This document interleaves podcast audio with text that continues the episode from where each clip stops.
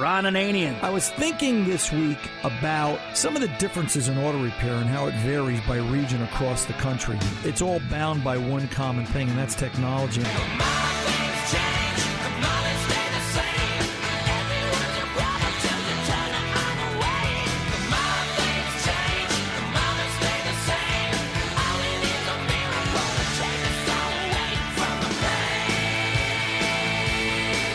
The Doctor. The problem is, what's under the hood now is so radically different. The technology is just light years apart. Every year it seems to multiply itself out. What you're working on, it's not your father's Oldsmobile, not to sound cliche. Welcome to the radio home of Ron Ananian, the Car Doctor. Since 1991, this is where car owners the world over turn to for their definitive opinion on automotive repair. If your mechanic's giving you a busy signal, pick up the phone and call in. The garage doors are open. But I am here to take your calls at 855 560 9900. And now, here's Ronnie. Hey, come on in, sit down. Ron Ananian and the car doctor, pull up a chair. Let's talk about your car and anything else that you want to talk about regarding automobiles, your mechanic, the repair shop. Maybe you own a repair shop. Maybe you don't want to own a repair shop anymore. Maybe you're looking for a repair shop. Whatever it is, Ron Ananian and the car doctor at your service. I got you covered. 855 560 9900. 855 560 9900. That's the phone number to get in and talk to the car doctor today, as always. That number is also 24 7. You call 855 560 9900 and leave a message if we're not on the air. We are live Saturday afternoons, 2 to 4 p.m. Eastern Time here in the continental United States. I have to say that because we are not only syndicated across the country, but syndicated around the world via the Internet. So if you call 855 560 9900 and leave a message, and this radio show is not on the air, I'm not behind the microphone at that particular moment, you can leave a message, and Fast Harry will call you back and line you up for the next week because we've made it so that there's a messaging service. We want to talk to you, tell us what's bugging you, tell us what's going on with your car, and we will call you back and we'll solve it for you. That's what this radio show does and has done for the past 25 years. More information about us, naturally, cardoctorshow.com. We all have a website, and we can also tell you that there are links there for tunein.com, iHeart, iHeartRadio, iHeart.com, and iTunes.com. And if you need me during the week, ron at cardoctorshow.com, you send me an email. I've been known to respond to emails all hours of the day and night. Uh, I don't sleep a lot these days. I'm always up working strange hours, and uh, you might be surprised at 3 o'clock in the morning what comes across your desk. And I sit there and I say, Well, did you try this or did you try that? Because just like fixing cars, that's what it's all about. I guess fixing cars has always been a, a curiosity for me. And it's something that has not diminished over time and it's something that I look at, and I, I, I, guess as I'm getting older now, I look back at the technology that was there once and where it is now, and I'm just staggered by it. And some of the repairs leave me scratching my head saying, is it really like this? Are we really going to have this issue in terms of there's just doesn't seem to be a lot of common sense? 1999 was a while ago, but a 1999 Lexus RX 300 came into the shop at RA Automotive this week. And it really wasn't here for the problem we found, but what it turned into became a little bit interesting. Came in for an oil change and a checklist, our, our, our seasonal checklist. I guess we're world famous for at this point because of our, our, our overseas internet connection. And it was, you know, checklist. What does it need in terms of fluids, filters, tires? People are getting ready for spring and summer driving season here in the continental U.S. as I guess is around the world. And you know, tell me what's wrong with my car. It had no brake lights, absolutely none. And the funny part is the the the vehicle owner, who is a, a pretty, you know, in tune, awake. Uh, you know, I would I would trust who he's going to vote for for president type of guy. You know, he just sort of knows what's going on. Wasn't even aware of it. Car had absolutely no brake lights. Now, what's really interesting is that Lexus, Toyota, a lot of cars of this genre and, and going forward, true to this day, have a warning system. If you have no exterior lights, it, it flashes a, a warning on the dashboard. and it wasn't on. So I went through the basics. I, I went through the obvious stuff and looked at the fuse and, you know, pulled out a bulb and looked at a bulb. Could he have burnt out all three bulbs? No. All right, so then let's start let's start pulling power and seeing where are we missing it. Lo and behold, the brake light switch was good. I tested it, yellow with the light green, and traced it all the way back and went looking for something called a lamp failure sensor. Pay attention because if you own one of these cars, you're going to want to know where this where this is. On this particular era Lexus, and I understand it's there on Toyotas as well. It's tucked in the left rear corner of the vehicle, just above the gas door on the inside of the inner fender well, which means you have to take the interior apart to get to it. It's kind of tough taking apart a 16 year old interior, all plastic, settled in its ways. The clips don't respond. The plastic has absolutely no flexibility left to it at all. And you're trying not to break anything because if you break something, well, how are you going to get parts for an interior for a 16 year old car? Sure enough, took it apart, got it, the interior panels out, and found this sensor, for lack of a better way to put it. My cell phone is bigger. All right and that's no lie. I've got an LG four, and uh, you know it's a pretty big phone, but my cell phone is bigger than this than this module in terms of overall diameter, and it's amazing that yeah, I diagnosed it. It was bad. Anybody want to guess how much this little?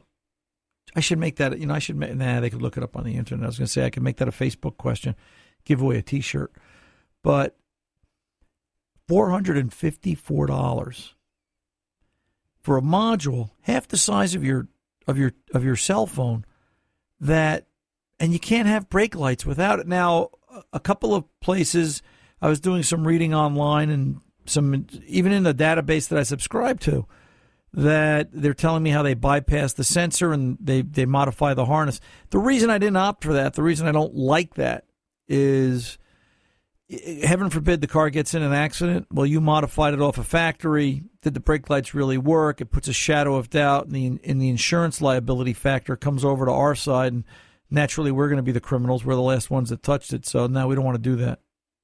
Started looking on eBay. The customer was able to find one, uh, that four hundred fifty four dollar sensor, for just under ninety bucks. So I say that to you if you happen to need one, or you you, you think you've got an older car where the electronics are a little bit crazy and out of line. And I talked to Hal and we discussed the conversation. I said, you know, it's a used part. I can't really tell you that it's, you know, able, I'm able to guarantee it. I can put it in for you, charge you to put the interior back together, etc., and you know, drive and see what happens. And we agreed that seemed to make the most sense because to spend what amounts to almost five hundred dollars on a piece for a car that goes five miles a day didn't really make any kind of rational conversation in my head. Bottom line, you look at technology today and what it costs, and I guess really that's what auto repair is all about. What does it cost? What will it cost? And it's getting tougher to justify the expense of repair, but it's also getting tougher to justify the expense of replacement.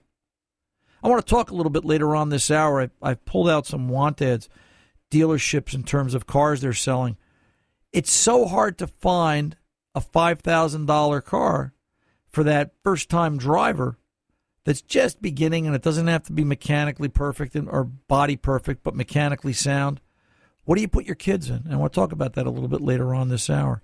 But as Hal found out, you can find some electronic bargains on eBay. He ended up picking one that had a 30 day return policy, so the part itself has warranty. And if he needs another one, he can get another one, and it won't be a major hassle for him to do it. So, just another way to look at it that not all repairs condemn you to the block, that you have to go out and spend big dollars on parts, but uh, just be mindful that as the electronics grow and the technology grows, so will the repair bills of the existing car as well as the repair bills on the newer car yet to be purchased. It's not that buying a new car means you don't spend any money. You just don't spend any money on repairs, and you don't spend any money on repairs for the first three to four years. Hello and welcome. Ron Ananian the Car Doctor here, 855-560-9900. Here to take your calls and answer your questions. We've got a full bank of phones. I can look at them now. You can try and get in, 855-560-9900. I'm Ron Ananian, the car doctor. We'll return right after this.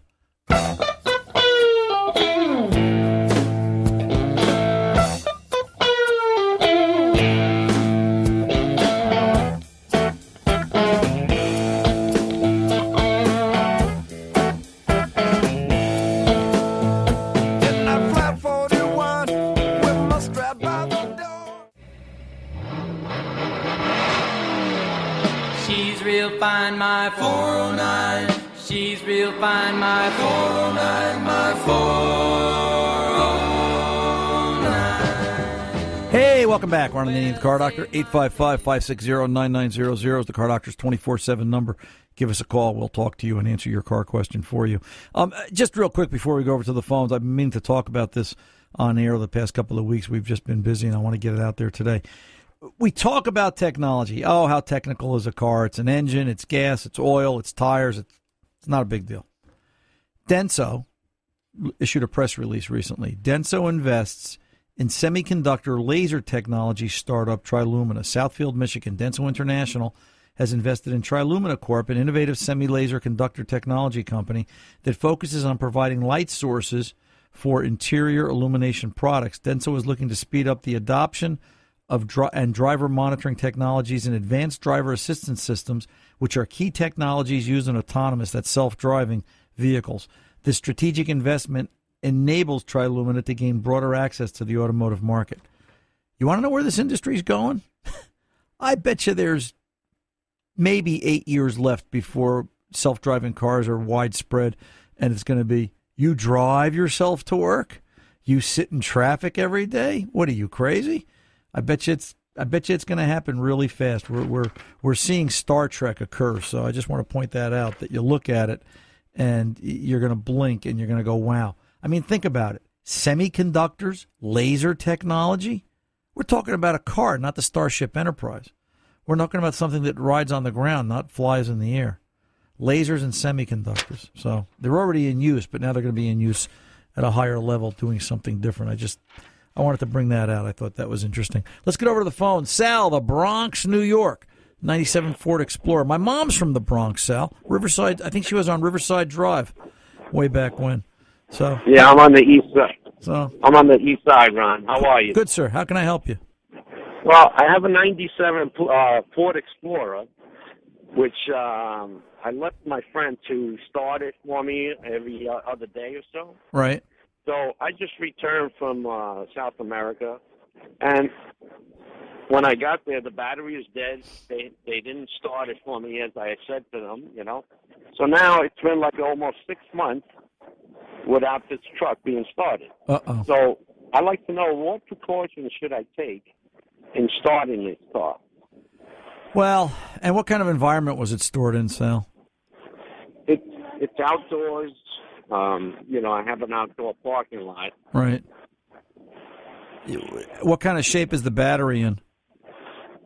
The battery is shot. Okay. So I got a new I got a new battery I just bought uh, the other day. Okay. So yeah, and, and the reason I say that is because even if you and for everyone else's benefit, even if even if the battery was able to be charged or if the battery was marginal, my concern is that the battery is marginal. You're going to start this truck up after a five month hibernation, and that alternator is going to be screaming trying to bring it up the level. So uh, no need to put an unnecessary load on anything. Uh, you're better off either replacing it or as you know as you did, or if it's if it's dead, if it can be charged charging the battery. So that's one. Uh, uh, number one, I would find the fuel pump inertia switch, which, if memory serves me correct, is in the right kick panel up front, or it's in the back on the. I'm going to say right side. I think it's on the right side in the rear on that Explorer. Is it like the driver's side? Um, it might be there too. Okay, it's it's one of it's if it's if it's in the rear, I take that back. If it's in the rear, it's probably left side. If it's in the front, it's the right front corner. Right. Okay. All right. And it'll be in the owner's manual, exact location for a 97. But the fuel pump inertia switch is the device that if you're in a parking lot, or I'm sorry, if you're in an accident, I'll tell you the parking lot comment in a minute. If you're in an accident and the vehicle is hit, it will it, it, it sets a as it says inertia switch. It reacts to the motion of being hit. It will turn the fuel pump off It it, it breaks the contact. It's a breakaway. And- right. I know some cars, some vehicles have that in the back of the trunk. Right, and it Right. will it will stop the fuel pump from running, so that in the event of an accident, it does and a broken fuel line, it doesn't spew fuel all over the place. But in your case, if you find that, give it a tap with a screwdriver handle. Not much, just a little. Okay, and it doesn't have to be a big, a medium sized straight blade screwdriver, something like that. Just give it a tap. You'll hear, and that's the ball inside setting, and you'll see the little white button up top rise up that means that it's disabled. All right? Mm-hmm. And what that means is you can now crank the engine over without it starting. It won't have any fuel pressure. Right. There's no fuel. Right. All right? What I'd like to see you do, do you have a, a gauge for oil pressure or a light for oil pressure? I believe it's a light. Okay. I'd like to see you crank it until the light goes out. Okay. All right. And, you know, easiest thing is turn the key on, don't crank it. The oil light should come on just so that you realize it's working. Right. All right. And then crank it until the light goes out. It'll build up oil pressure, or at the very least, 12, 15 seconds, something of that order. All right. Okay. When you when you left, and then reset the switch and start it, and you'll be fine. When you left, where was the oil change on this? Had it just been done, or is it due, or Um, it, it's like it was like in between, maybe like fifteen hundred miles. and, you know, right, right? Like, should I should I take the spark plugs down and and pour something into the holes? Or? I think it's a lot of effort for naught. I don't think it's that critical. It's only five months. I don't think we need to get that nuts. Okay. Um, uh, you don't think anything will happen with the uh, with the rings in, inside the cylinder? if it's happened, it's already happened. All right. Okay. The fact that they haven't moved, the fact that the rocker arms haven't moved, the load on the valve springs hasn't changed in five months. You know, Right. if, if the damage has occurred, it's already occurred. And that's one of the reasons why I want you to spin it around uh, before we put the load of compression on it, you know, something firing and the, and the load of, of, of power on it and, and so forth. Let's, let's wake up the oil a little bit and see what that does for you. So, all right, kiddo. All right. Thank you very much. You're very fine. Lastly, um, is there any way you could send me one of your T-shirts? Why would I do that, Sal? I don't know. I'm a nice guy. Uh, and you're You from the, need to be a nice guy too. and you're from the Bronx. You know what, Sal? The Yeah. The Bronx is coming in loud and clear today. Let's send Sal a T-shirt. My mom will be all excited. Um, All right. Maybe maybe I'll, maybe I'll get my mom to deliver it. She's 92 years young, and uh, whoops, you not, I'm not supposed to say or I that on radio. or I could go see her. Just send it over there. you know, she'll uh, she'll come deliver it. You'll have to take her on a tour of the of the uh, of the of the old neighborhood, so she'd appreciate it. Sal, stay on the line. Fast Harry will get your name and address. We'll get that Ron Ananian and the Car Doctor T-shirt out there to you. Uh, I'm in a good mood today. It's it's it's a nice spring day uh, here in Car Doctor Land, so um, let's do that. Sal, good luck to you, and uh, thanks for being a loyal listener. 855-560-9900. Hey, coming up next, a conversation about push-button technology. Is there a push-button car in your future? Probably. What do you need to know? Stay tuned. I'm Ron Ananian the Car Doctor.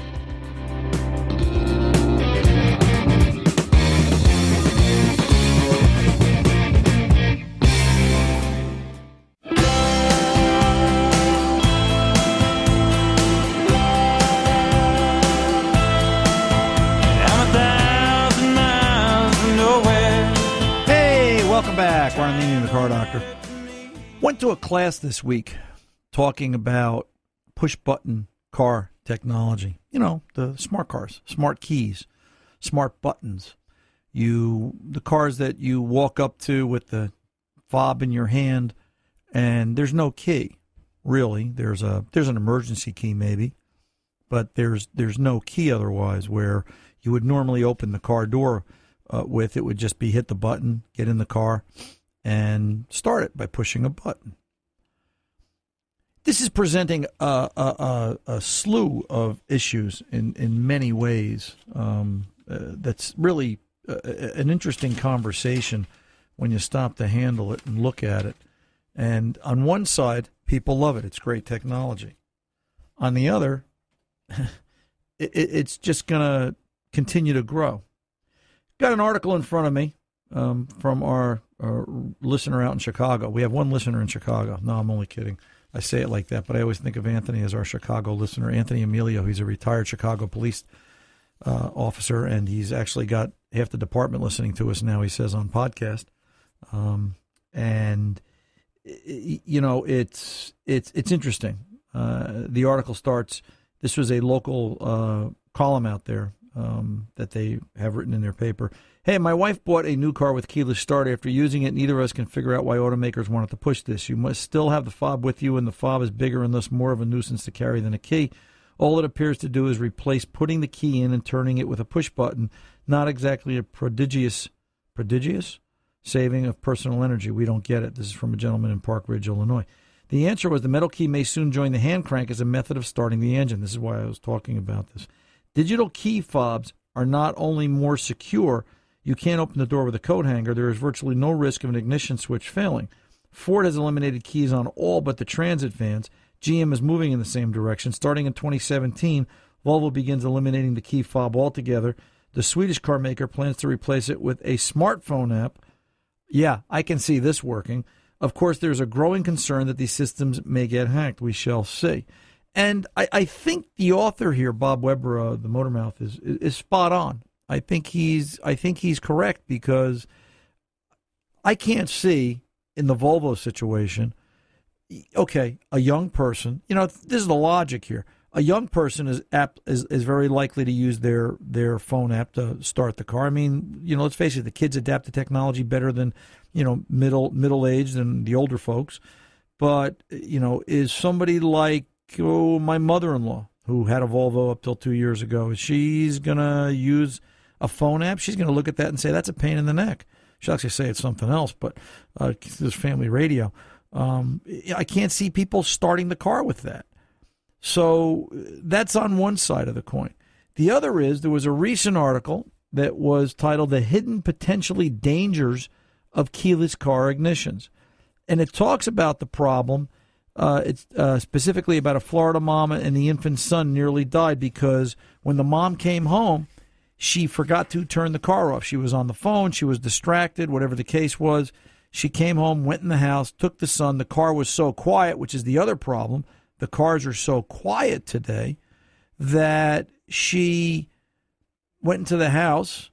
The car was parked under the house. You know, it's a two story where the the bedrooms are above the garage and closed the garage door and 5 hours later she noticed that she had been downstairs, so she went upstairs. She noticed that the room smelled funny and her son was acting out of sorts, and it turns out he had carbon monoxide poisoning.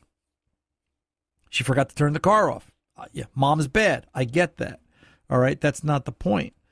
But on one hand, we've got conversation that we're going to continue to use keyless fobs. On the other, we're talking about the dangers of it and the technology. We're advancing before we are able to deal with it. How did we get on this track? I went to class this week. And once again, the good folks at Buy Wise Auto Parts here in New Jersey put on a heck of a seminar.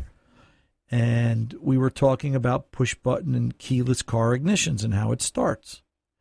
So the conversation in the class, Luis was teaching class this week, and he, he started the conversation with in the old days, you would walk up to a car that had a key ignition and it wouldn't start. You'd turn the key and it had no dash lights and no sound. Nothing would happen. What do you test? And everybody raised their hand and said, "You okay? Battery and and and uh, ignition switch, or uh, not ignition switch, battery and starter and cables and uh, terminals and things like that." Great, we get it. The keyless car with no ignition switch comes up, does the same thing. Nothing happens, doesn't light up. How do you diagnose that? How do you work on that car? And we kind of looked at ourselves and we started thinking about it. One fellow in the back of the room said, "Well, I'd start with the battery." And maybe, I mean, that's a possibility, but it's it's not likely very often. So, getting past the battery, where do you go? Is it a starter? How would you know? Uh, why would it be a starter? There's no power on the dash. There's no lights. There's no you know, you can't even get to the point of turning on lights to the stage where you would go to crank it and it just goes clicker, no sound, but the lights work. And it went around the room, and everybody was making some ideas and some suggestions. And one fellow said, Hey, I plug in a scan tool, which actually is the right answer to a degree. Plug a scan tool in and talk to the vehicle computer. The problem is if you can't turn on the ignition switch, if you can't, if pushing the button doesn't turn anything on, there's nothing awake in the car that allows you the scan tool to read. The modules aren't awake. The average keyless ignition car has four modules involved in waking the car up and sending sending and receiving proper signal to identify is it really you? Is it the right key? Is the car capable of starting? And then engine controllers and trans controllers get involved and other things go on and occur in order to make that vehicle run. So, where do you go? The answer is you're going to, in many cases, start to look at the ignition button itself. The ignition button is going to have to come out of the dashboard, which on some cars, not a big deal. On other cars, half the car is going to have to come apart. So it really makes the case have we thought the way out clearly for keyless car ignitions? Are we doing the right thing? I saw an article two weeks ago. It was a conversation about the value of technology and the value of newer cars. And in the end, the author closed it out by saying what technology today is going to do is make cars built before 1988 that much more valuable. Why they chose that timeline, I don't know.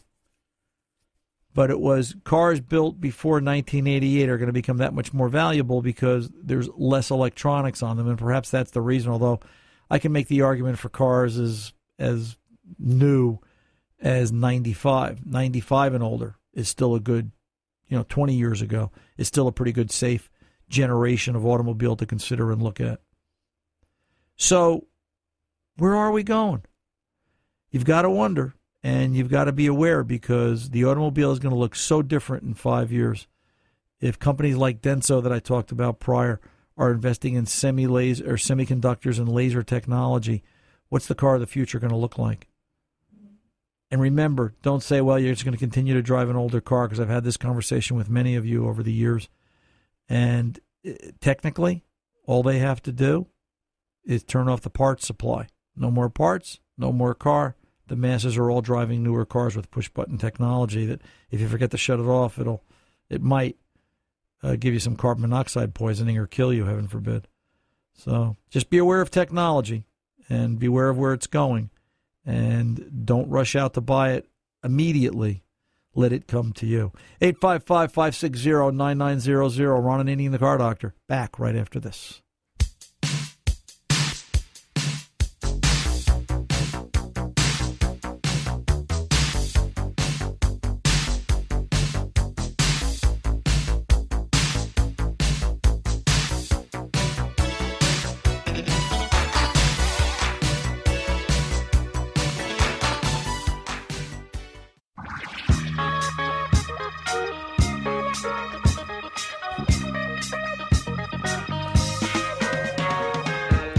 Hey, welcome back. Ron Ananian, the car doctor, 855-560-9900. No phone calls right now, though, because right now it's fast becoming what everybody's favorite part of the show, our Facebook t-shirt giveaway. That's right. If you'd like your very own car doctor t-shirt, Ron Ananian, the car doctor, get out to our Facebook page, Ron Ananian, the car doctor, and like the page. It's all you have to do. Well, that, and you have to ask us a question. We're looking for information. We want to see what makes you guys tick, and we've decided to entice it a little bit. We're going to uh, get you to like the page, ask a question. We choose your question, answer it up here on air. This segment, this this portion of the hour every week, we send you a Ron Ananian the Car Doctor T-shirt. So, uh, without any further ado, Tom, who's our uh, winner this hour? Well, we have Lance Bopel, Okay. uh, and he says, Ron, what's your opinion concerning the wisdom of trading in your car at around 100,000 miles before it needs the midlife maintenance, which, in the case of a Honda, costs around $2,500, and then keeping the car until repairs exceed the monthly payments of a new car?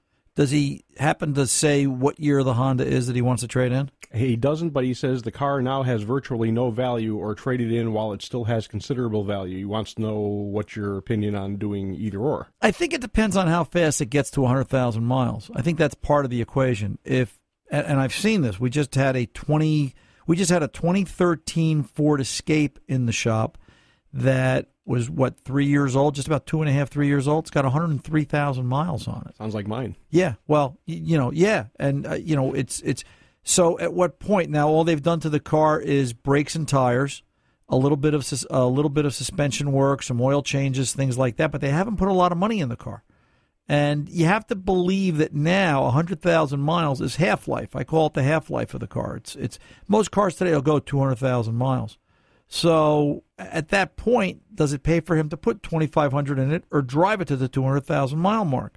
Even in a case like that, even though it's worth something, I guess you have to crunch the numbers because, and it's a numbers thing from the perspective of what are you going to go buy? If you're going to go from a Ford Escape to a Ford Festiva, for conversation's sake, something really tiny and small, you know, it's you're trading down in size. You know, you have to compare this apples to apples. That's the only way this conversation works in my mind. If you're going to go purchase another Escape, if a new Escape is thirty thousand, that 2013 with hundred thousand miles on it is worth ten grand. You're still going to have to lay out twenty thousand dollars to buy that car. So twenty thousand, two thousand, a little bit of maintenance, twenty thousand.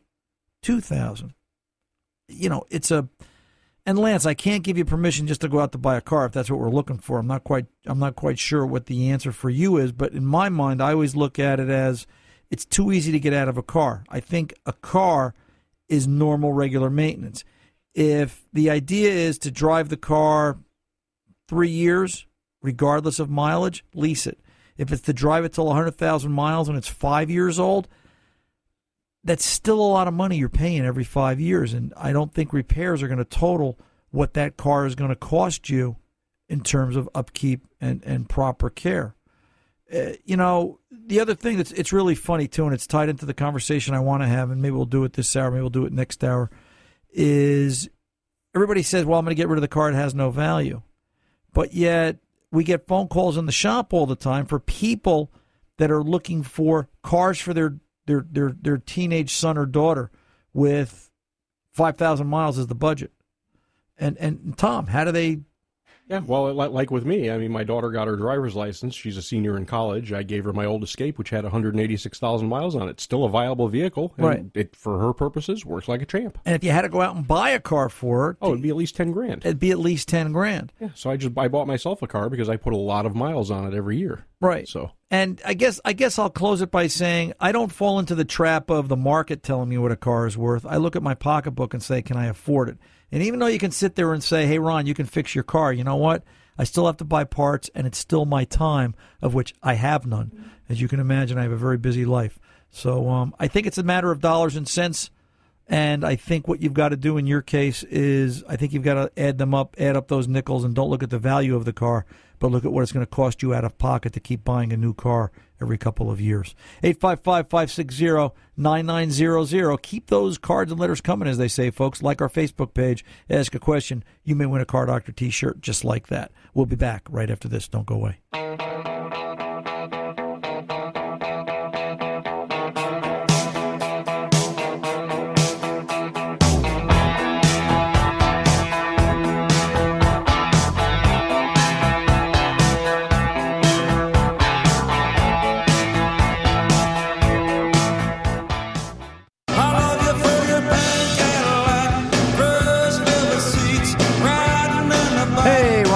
Car doctor here. Welcome back. Uh, another hour of auto repair, just whew, um, like this, gone. 855 560. Let me do a couple of things here. 855 560 9900 is the car doctor's 24 7 number. Just keep in mind, if you're looking for me during the week, call 855 560 9900. Leave a message. And Fast Harry will call you back and he'll line you up and he'll get you in queue. And we can talk about your car problem here and um, you know we can help solve it for you because that's what this radio show has done and will continue to do. CarDoctorShow.com is the website. Tune in, iHeart, iTunes, all places where you can find podcasts of this radio show. And like I've always said, if you need me during the week, Ron at Car Doctor Show. Let me just answer one more, uh, get in here, quick piece of email. This is from Travis, area code 207. Ron, I've got a 2008 Honda Fit. After replacing coils and plugs, I'm getting misfires on cylinders 2, 3, and 4. What could be the problem? Well, Travis, um, listen, I- I'm hoping, A, you've gone back and looked at the work that you did. If the problem wasn't there prior, then it wasn't it's it's related to something you did. Do you have the right plugs? Do you have good quality ignition coils? Did you put dielectric grease between the coil boot and the spark plug itself?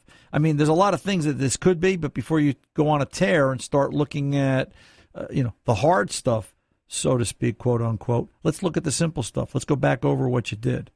And is that an issue? Is it possible that you took out all the coils at once and now have mixed up the connectors leading up to the coils? And by the way, just as long as we're talking about this and you know you're changing the plugs, I'm hoping you're using a set of Denso TTs because of all that they do in terms of performance and uh, you know helping the vehicle run better and uh, just a great spark plug. I'm hoping you're putting Denso TTs in there, and you can see more information at densott.com. But let's go back over the basics and figure out why this is misfiring. That's where I would go. Hey, Ron Ananian the Car Doctor, reminding you good mechanics aren't expensive, they're priceless. See ya.